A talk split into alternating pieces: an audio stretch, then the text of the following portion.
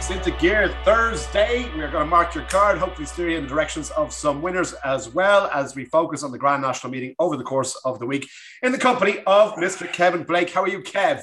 I'm all good, Hugh. I'm all good, Hugh. Aintree week, you can't beat it. Building up to the Grand National. Hunky I know, dory. I know a few heavy hitters who are going over from this part of the water, Kev, over to Aintree as they do every year, and they come back in an absolute box. And uh, it's always great fun. I've been a couple of times myself, and yeah, fantastic. Great city. Love, love the Scousers. Oh, Big the Scousers, Liverpool. Liverpool. absolutely. Tony Calvin, you're not going, I know, but um, as an Aintree meeting for a bit of crack and a bit of fun, presumably it's right up there. Yeah, I've had a few nights out there. I, you- I told you before, haven't I? One of my nights out with Didi Hamann. It was Oh, yeah, legendary. That man, that man put away, well man, I can because, um, two of my, both of my sons, both went to university there. And, Yeah. uh, luckily, I know all the guy who owns all the uh, dodgy um, nightclubs and uh, bars there, so it was great. Unfortunately, Right. time sniff there. Yeah, exactly. Yeah, right. Or maybe, maybe that was You maybe owned, part of uh, the gig. owned Part of the gig. X- He owned X in the city, right in right in the town centre. It was marvellous. Yeah, I'll tell you, Didi man, Didi man can put them away. He does not know how to work for RT on the football coverage, and I've been out with him a few times. I can tell you, the man can drink. Isn't that right, Daniel Barber? Yeah, they, they must have thought it was some sort of ex pros reunion. Thomas Gravesen or Lee Carsley alongside Didi Hamann. Yeah, the- all, all the pros could drink. Matt Le Tissier, I think, is drunk all the time if you follow his tweets. Anyway, we won't talk about that now. Aintree day one, we'll get stuck in, gentlemen. Um, money back special, by the way, to tell you about it comes in the bowl chase, which is coming up in a couple of minutes' time. But it's money back as a free bet if your horse finishes and fails to finish first, second, or third in that race, up to ten pounds on the sportsbook or the exchange. And we will talk about the bowl in just a second. It's the Triumph uh, in old money. It's the juvenile four-year-old hurdle, basically the anniversary hurdle. We're going to kick off things. It's the first race on ITV coverage, so it's the 220 on the card. Um, and the Pied Piper, as you can imagine, for Gordon Elliott, is leading a merry dance at um, just trading at 11 to 10 on at the moment. Brazil uh, for Padraig Roche is at 2 to 1. Then you've got Petit Tonnerre at 8 to 1, Night Salute 14 to 1. And none of these horses are going to win, Kevin Blake, because this is all about Pied Piper. He's going to win. The juvenile form in England is not great. As he showed in Cheltenham, he's not a bad horse. This is free money. It's an interesting race this year. Like this, this race, a few times over the years, has kind of brought together the the Triumph Hurdle form and the uh, the Boodles form. You know, it's very interesting. I think this because Pied Piper, in fairness to him, he ran very well in a messy Triumph Hurdle. They went steady. Um, he followed the, the eventual winner, and like he, I think I think it's fair to Oh, say man. he arrived there with every chance, and he and he and he couldn't get past Fil Dor. You know, never mind Vauban. Um, so like he's clearly a very good juvenile, but I'd nearly take a chance on Brazil uh, for Padraig Roche. He, he won the Fred Winter, and I know the, the story of the race really was everyone puking after Gaelic Warrior getting beat. But um, like for all Gaelic Warriors going to his right, like he didn't have smash up Brazil a, a couple of different times. Like he properly smashed them up at the second um, concertina effect. Um, you know, he carried him right at the second last as well. And in fairness to Brazil, like he, he I, look, he's a stayer in the making. He's a full brother to Capri. He was off the bride early enough. Like he'll definitely be one for further next season. But I just thought now he'd, he'd likely be given a good positive ride. He might be able to get first run on Pied Piper, and he, if he can get him off the bridle now, I thought he might just beat him. Mm, I don't agree, Tony Calvin. I don't agree. I think Pied Piper is too classy. What do you think? Uh, yeah, very possibly. Obviously, the betting tells you that. The thing about what Brazil's got going for him, he, uh, he could get an easy lead on the front. Uh, Inca Prince has gone forward before, but Brazil could get on the lead, and that could make obviously make things pretty interesting.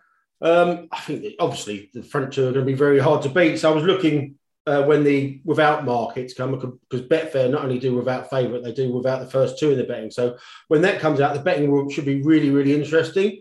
And Tony, this would literally be a without Ireland market. Yeah. Brilliant. They finally answered my prayers.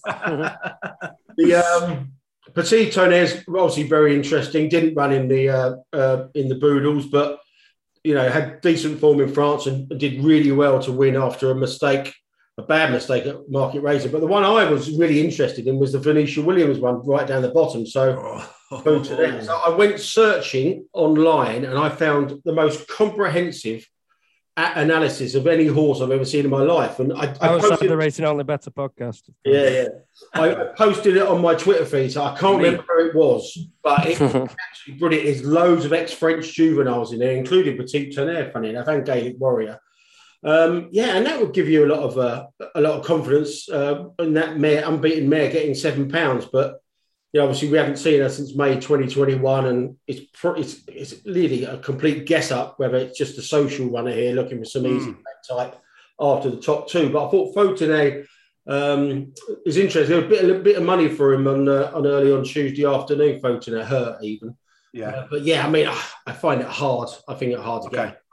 Okay, so maybe keep an eye on keep an eye on that betting without the first two in the market as we get closer to the day itself. Net of interest to Tony for Venetia Williams. What about you, Dan? Last word to you. Come on, pipe pipe and wins. Keep it short and sweet, Yeah. baby. Come on. Uh, I do think he's the right favourite, of course. She, she must have been nearly two when she was winning then. It's remarkably precocious at Photonet. Um, no, I'm, I'm not even suggesting people do this. I'm just going to say what I'm doing. Um, I, I fell in love with Petit Tonnerre at Market Rasen. I know Tony's a, a long been an advocate of paddock watching, and I thought he was a smashing type physically, and that has stuck with me.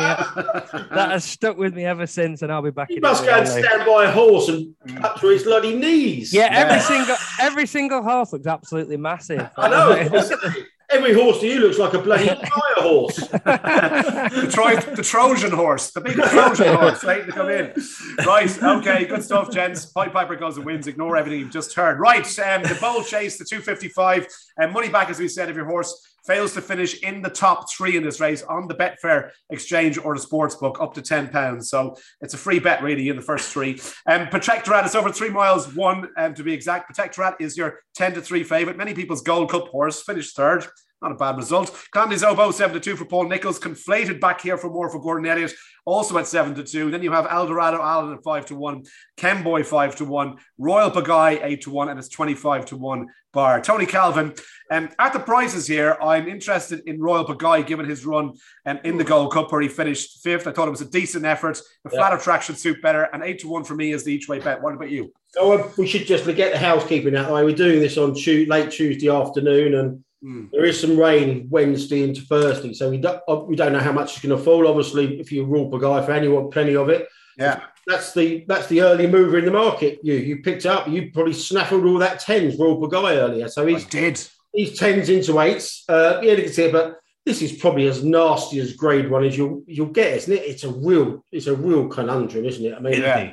um, I, I'd probably side with. Well, I'm not going to have a bet. I just won't have a bet. But I mean, Kemboy, he's trained by Willie Mullins, and he's Irish, and he's banging the mix ratings wise. So Kemboy around about eleven to two, five to one would be the nominal choice, but not really, not That's- really the bet. This I thought it was a horrible little race. That's the kind of high seasoned informative analysis that we pay you so well for. He's Irish, he's trained by Willie Mullins, back Kemboy. What about you, Dan? Where does your high seasoned spectorial analysis come down Well, from? if he approached that, u- use that approach at Cheltenham, he found himself 10 winners. So well done, Calvin. Um, That's very true. um, I'm stronger on Kemboy. I think he's a good bet. I do. Really? I mean, he's 11 to 2, 6 to 1, twice the price of Clan Des Obeaux. These Hmm. Clan Des Obeaux's running this race three times, won it once, been placed the other two occasions. okay. One of the years he was placed, it was Kemboy who absolutely snotted him, and then he followed up at Punchestown. At the time, he looked away from Cheltenham, where the fences are too big. He looked like probably the best staying chaser around for a brief period. I'm not saying he's as good now, and in fact, he's run. He's had quite a few blobs in recent times, but that third in the in in the Savills is the best form on offer, right on the heels of Galvin. Right on the heels of A Plus Tard. I know I was at the time I was quite keen to say I thought A Plus Tard was a, a fair bit better than that bare result suggests, but even finishing that far behind Galvin speaks well of him. He's missed Cheltenham. Four of these have had hard enough races, conflated hitting the deck. Clan Des Obeaux's run flat twice in a row, including Yeah. in the King George, where he's he's got such a good record. And I can't believe I, I couldn't for a second have Yeah. him twice the price of those two. Okay, you've made a good case for Kemboy. I forgot that he did actually miss Cheltenham as well, Kev, so he's going to be fresh here. I- I- Who do you like, Kevin? Yeah, I think we're all kind of reading the race the same way. Like I kind of had it down to Clan Des Obeaux and Kemboy. Um, like with Clan Des Obeaux, you can you can excuse him to King George because it was a bit of a stupid race, and, and Harry probably got drawn into it a bit early. Um, in terms there, there was a pace burn up, and he got drawn into um the the remnants of it, and maybe paid the price late on. And last time, then like it was the time where Nicholls's were all running a bit ropey, weren't they? Yeah. Um, so I don't want to judge him too harshly on that. And just the fact that he has that he's putting the blinkers on now. Um, like when they put the cheek pieces on him for the first time, it was in this race last year, and they got a massive response from him. And um, look, it was a bit of a muck of a race in the end. I think a whole heap of them didn't run their race, but he was very impressive. Um, so I reserve the possibility of him like very much coming back to life in the blinkers. But as Dan says, the price, you know, has is short enough now. Um, whereas Kemboy is near enough double the price. And like I, I often jump in with Kemboy, especially around Leopardstown. Like he's he's a weird track. one. He's a weird one because he jumps to the right. Like he should be better going right-handed, but he seems to really like going left-handed for some reason. Um, like he always seems to show up at Leopardstown. You know, last time being a, a minor exception. Like he didn't run badly, but he maybe didn't run as well as his run in the uh, what's it called? The Savills suggested he would. Um, and look at Dan made the point. You know, he hasn't gone to Cheltenham for once this year. He's he's coming here fresh. Um, he you know, he wouldn't want loads of rain. I think he likes it kind of as, as quick as they allow it to get. Okay. Um, but at the at the prices, I think he's pretty straightforward. You know, I think okay. he, he's the one to go with. Pretty clean sweep then for uh, Kemboy in the bowl. And uh, the 330 is the Aintree hurdle then. And uh, it's interesting one. It's two and a half miles, of course, not to be confused with uh, the champion hurdle distance here. Epatante to finish second um, to Honeysuckle is seven to four for Nicky Henderson. Zanahiyr, who finished third is 15 to 8. So very little to split those two for Gordon Elliott. Then they have Brewin'upastorm 5 to 1, Monmiral 10s, and the rest of them you can just have what you like because they're not going to win. It's probably between the first um, two or three in the market here, Dan Barber. If you gave me a push, I'd probably just edge with Epatante the mare because she's getting that allowance and I, I like her. I. Um, who do you like, please? Yeah, I'm the same. Um, try to work out why they have got them so close together. I know there was only a length between them at Cheltenham, but if Epatante hadn't lost a footing on the, at the last, she'd have probably been a length or two behind Honeysuckle. And you put her up at the champion hurdle, didn't you? you yeah, I thought she was the bet without because I, I got the yeah, sense yeah. that she was. She, she did retain a good portion of that ability, and I, maybe she's surprised she is because she's had a long time around two miles and has never tried two and a half. But plenty of examples of horses that came in with stamina doubts in this race that have dispelled them. Buveur d'Air won it when mm. people questioned him. Khyber Kim won it one year when he was considered a two miler. Do you remember him? Yeah. Um, and that's the question that's uh, posed of Epatante. But the, the stamina in the family. She's a strong travelling mare. I think she's in her best form since she was the champion hurdler. And Zanahiyr's got to prove himself at the trip as well. Maybe he's a more obvious staying type, but I just think Epatante's better than him, uh, particularly getting the weight. Okay, so two for the mare then at seven to four. Tony Calvin, where are you in this one? Yeah, I'd probably side with, and it's another no bet race, but I'll probably side with Zanahiyr. Um, although he's unproven at the trip, I think he could. I think they could revert to front running tactics with him here. There's no real guaranteed pace outside of him, and obviously he hasn't made the running in the recent starts, but he has he has made all and forced it before. And I just thought a canny ride from the front over two mile four for the first time on a uh, on a flatter track, take less getting than Cheltenham. I thought that could be the angle. So maybe one if you're a back to lay player on the exchange. If I'm right, you know that two to one, nine to four on the exchange at the moment. He's um, he's going to be probably five to four if he goes out in front and, and dictates a, a slowish pace. But yeah, I mean, there's no real angle in the betting for me. But if you are looking okay. at tactical angle for Zanahiyr.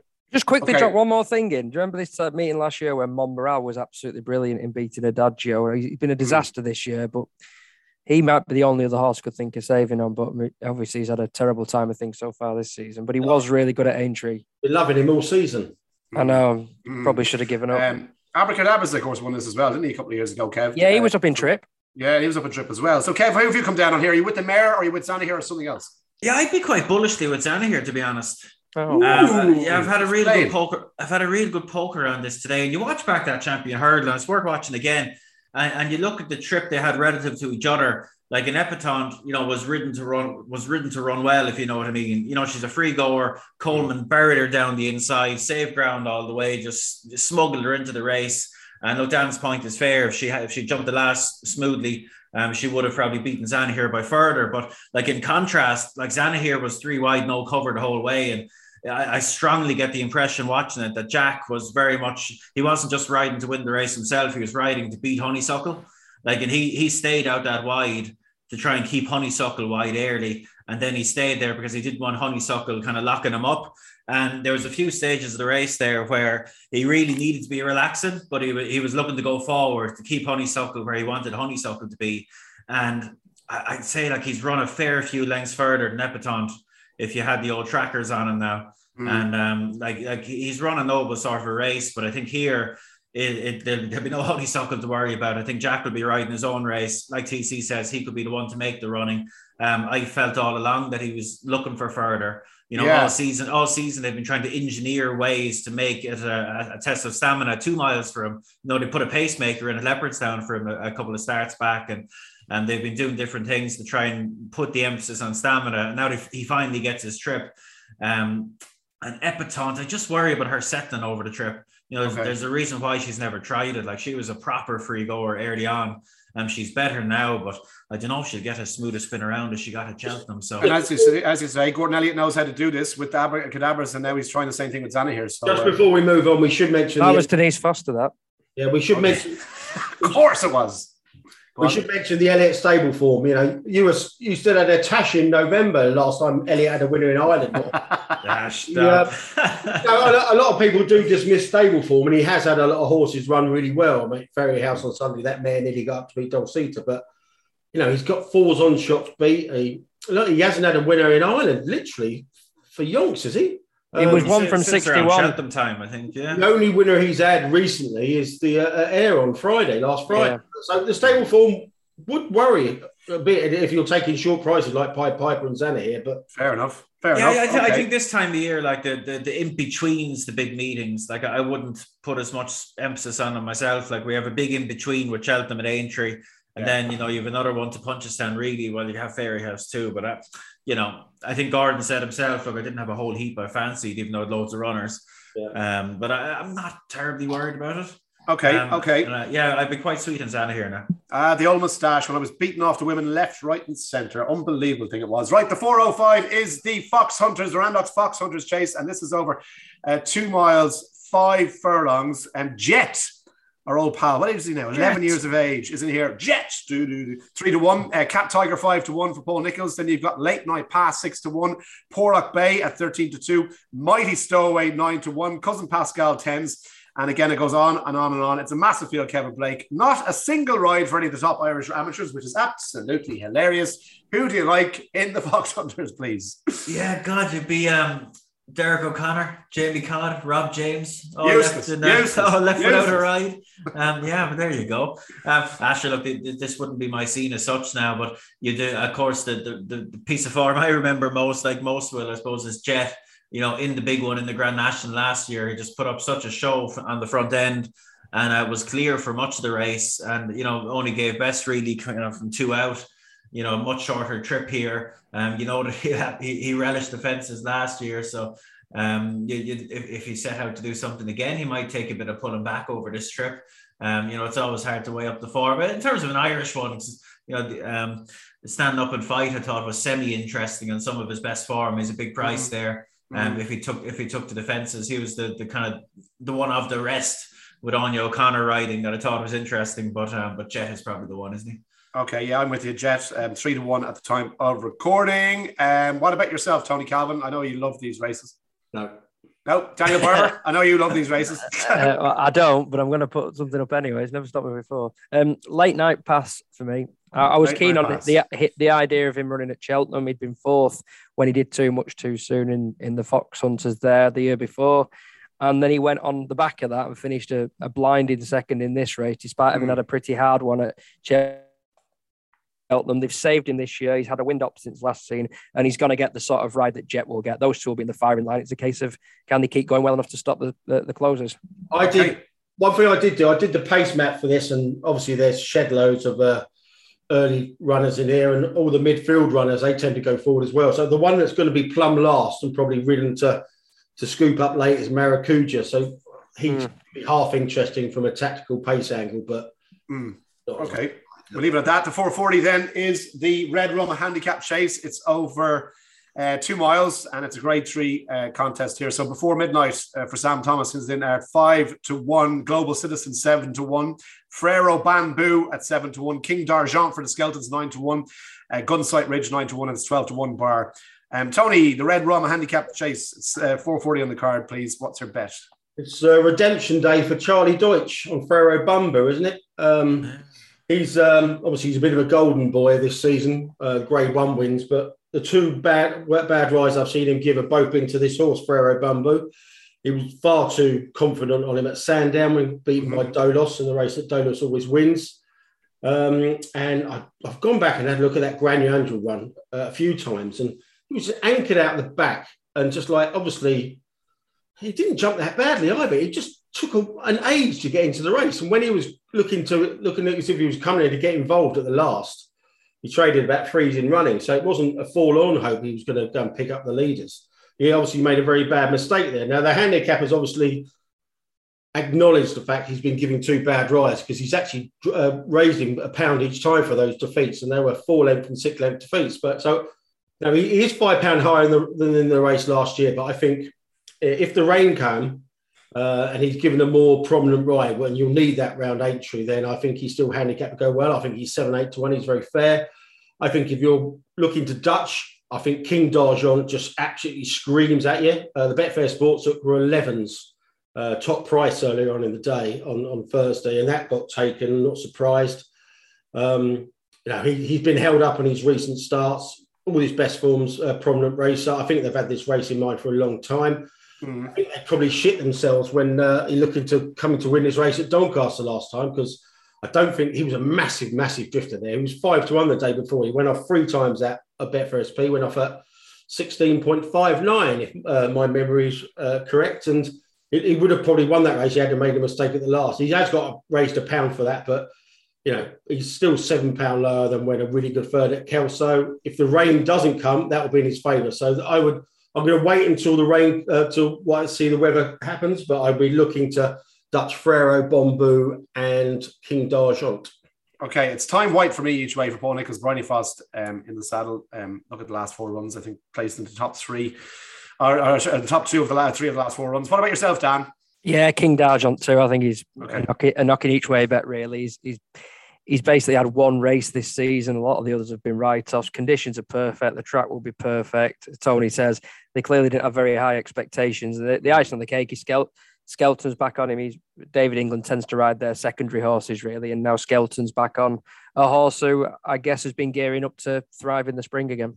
Okay, so King Don D'Argent, two strong shouts. Kevin Blake. Yeah, I actually I, I found myself down to the two that Tony mentioned and, and Dan mentioned one as well, King D'Argent and, Frero Banbou. Like like Tony, I watched back Frero Banbou again this morning and like it's a weird run. Like he, he clearly wants to ride him quietly because he's jumped off like like semi-detached last, and like it was a race where I certainly took the view it was like it was, a case for much of the week that it was very hard to get get into these handicaps from off the pace and like Global Citizen and Andy De, Andy Dufresne as, as Dave Nevison likes to call him. Um, was, what, uh, what drugs is he taking that? Jesus Christ, pronounce the bloody horse right. Go on, yeah. I think you might have known, but I will pretend you didn't. Um, it's even worse like, than he did now like they, they've dominated the, the, the, the race really, you know, from the from the get go. And Frero Banbou is the only one that's got remotely involved in the race from off the pace, and he was right off it. Um, like, geez, you'd, you'd swear he was going to be tailed off, like at one point. Mm. Um, and then he's gone in the headbutt at the last for good measure, and he still managed to rally and get back up for third. Like, it was a huge run. Um, but do you necessarily want a horse that's going to be, you know, dropped in like that? around Aintree in a race like this, but not necessarily. So it, it, it leaned me towards King D'Argent in the hope that they go back to a, a bit more of a handier ride.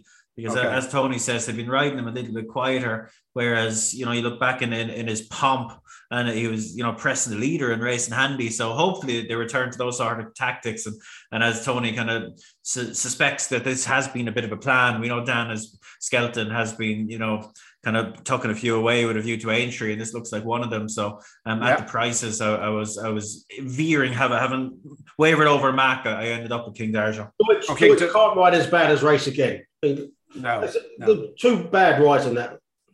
Sure. But but you wonder yeah. is there just is there a reason like because because to me he, the horse wasn't carrying him early on like like he dropped in but then the horse just wasn't carrying him like he, I wonder is he just a, a real quirk bag or is there okay. some like is there a reason why he rides him like that? That he's just a real moody so and so. But so three know, three strong three, three strong shouts for King D'Argent. Just want to ask you quickly. They're, they're the I3 races covered. The, the, opening race is a grade one. If any got an opinion on that, it's the two and a half mile novice chase. So it's uh, Pic D'Orhy nine to four for Paul Nicholls, Warlord eleven to four, Earn River nine to two, Gin On Lime nine to two, and so on. Anyone have a, a bet on that? Um, I think Warlord might go a favourite here. Uh, he Okay. got three front runners in the race.